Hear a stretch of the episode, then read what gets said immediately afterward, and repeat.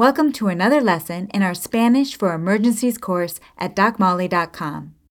The level of this lesson is Upper Beginner, and timestamps are provided in your show notes. For the next few lessons, we will be covering E R triage questions. In this lesson, we are going to practice questions relating to location and timing of a problem, shortness of breath, dizziness, and syncope, that is fainting. When you're done listening, visit the post for this lesson to take the quiz and download the P D F. When you pass a quiz, you earn a point, and you can redeem your points for Quizlet sets that review the Spanish we learn in our courses. Listos? Empecemos. Asking about location. Are you in pain? ¿Tiene dolor? Where does it hurt? ¿Dónde le duele? Using the verb enseñar, show me where it hurts.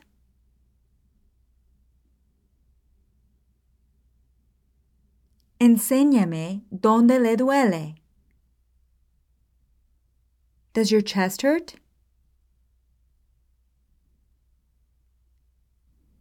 ¿Le duele el pecho? Do you have a problem in your abdomen?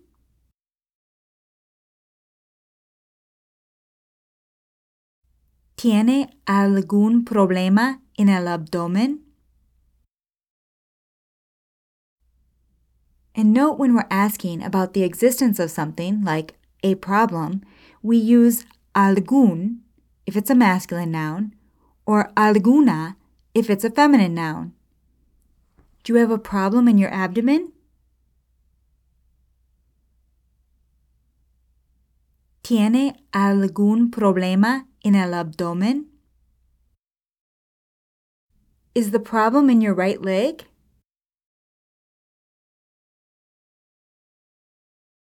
¿El problema está en su pierna derecha? And note how we use estar when asking about location. Is the problem in your left arm?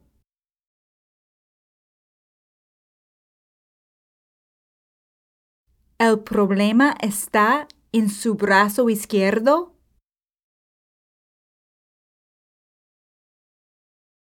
So you may have noticed that we used a definite article before the body part in previous examples, such as ¿Tiene algún problema en el abdomen? And then in the most recent examples, we used the possessive adjective su. ¿El problema está en su brazo izquierdo? In both of these examples, you can use either a definite article or a possessive adjective. However, it's more common to use a definite article before a part of the body when it's clear whose body you are referring to. In the first example, ¿Tiene algún problema en el abdomen? The subject of the verb tener is the patient, so it's clear I'm referring to their abdomen. In the second example, ¿El problema está en su brazo izquierdo? The subject of estar is el problema. Therefore, I chose to be very clear that I'm referring to the patient's arm, su brazo. Y ahora, continuemos. Using señalar, point to where you have the problem.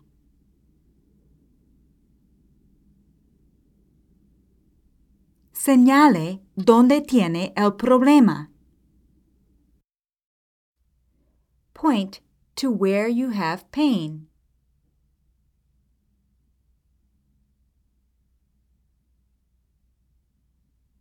Señale dónde tiene dolor. Or, señale dónde le duele. Note, we are using the verb señalar to say to point out, to point to something. You can also say señáleme to say show me. Como señálame donde tiene dolor. Show me where you have pain. Asking about timing. Using desde cuando, interpreta. How long have you had this problem?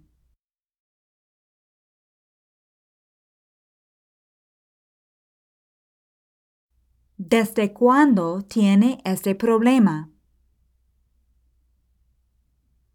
Note how we use a verb in the present tense here. How long have you had this problem?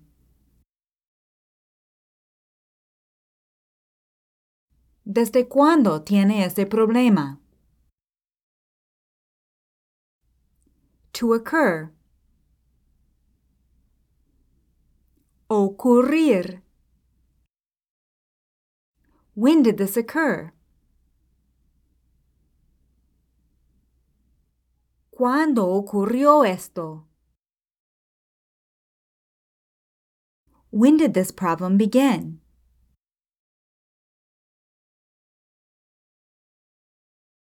¿Cuándo empezó este problema? A few minutes ago. Hace unos minutos. A few hours ago. Hace unas horas. A few days ago. Hace unos días. Asking about shortness of breath and dizziness. Are you short of breath?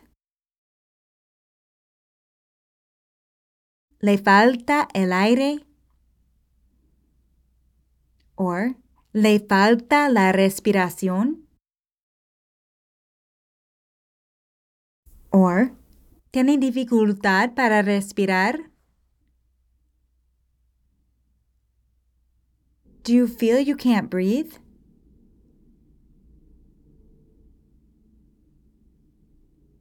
¿Siente que no puede respirar? And here we're asking what the patient feels, so we use the non-pronominal verb sentir.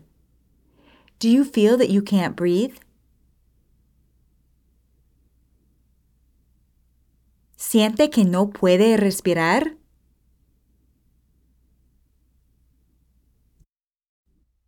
Dizzy. Mareado. Mareada. Dizziness. El mareo. Using mareada, do you feel dizzy?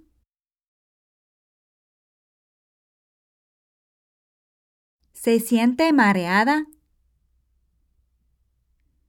Now using mareo, do you feel dizzy?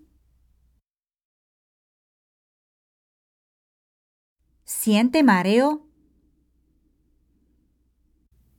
Note that when we describe how we feel using an adverb or adjective like mareada, we use the pronominal verb sentirse. ¿Se siente mareada?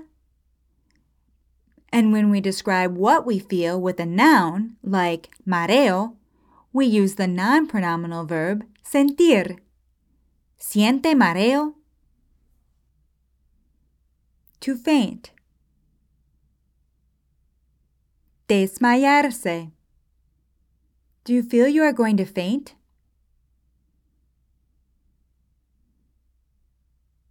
¿Siente que se va a desmayar? Did you faint? ¿Se desmayó?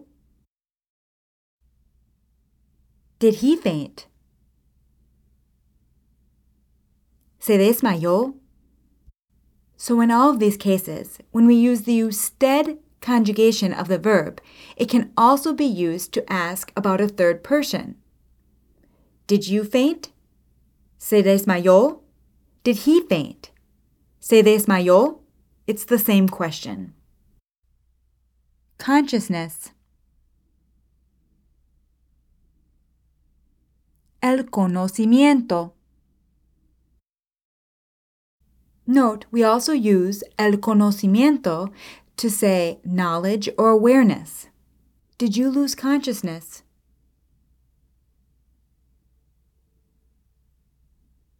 ¿Perdió el conocimiento? Now click on the link at the bottom of your show notes to take the quiz and reinforce what you just learned. In the next lesson, we'll cover E R triage questions related to poisoning and overdose. And if you have suggestions for E R triage questions you would like us to cover, email me at molly at doc molly dot com. Y por último, muchísimas gracias por escuchar y por ser miembro. ¡Hasta la próxima!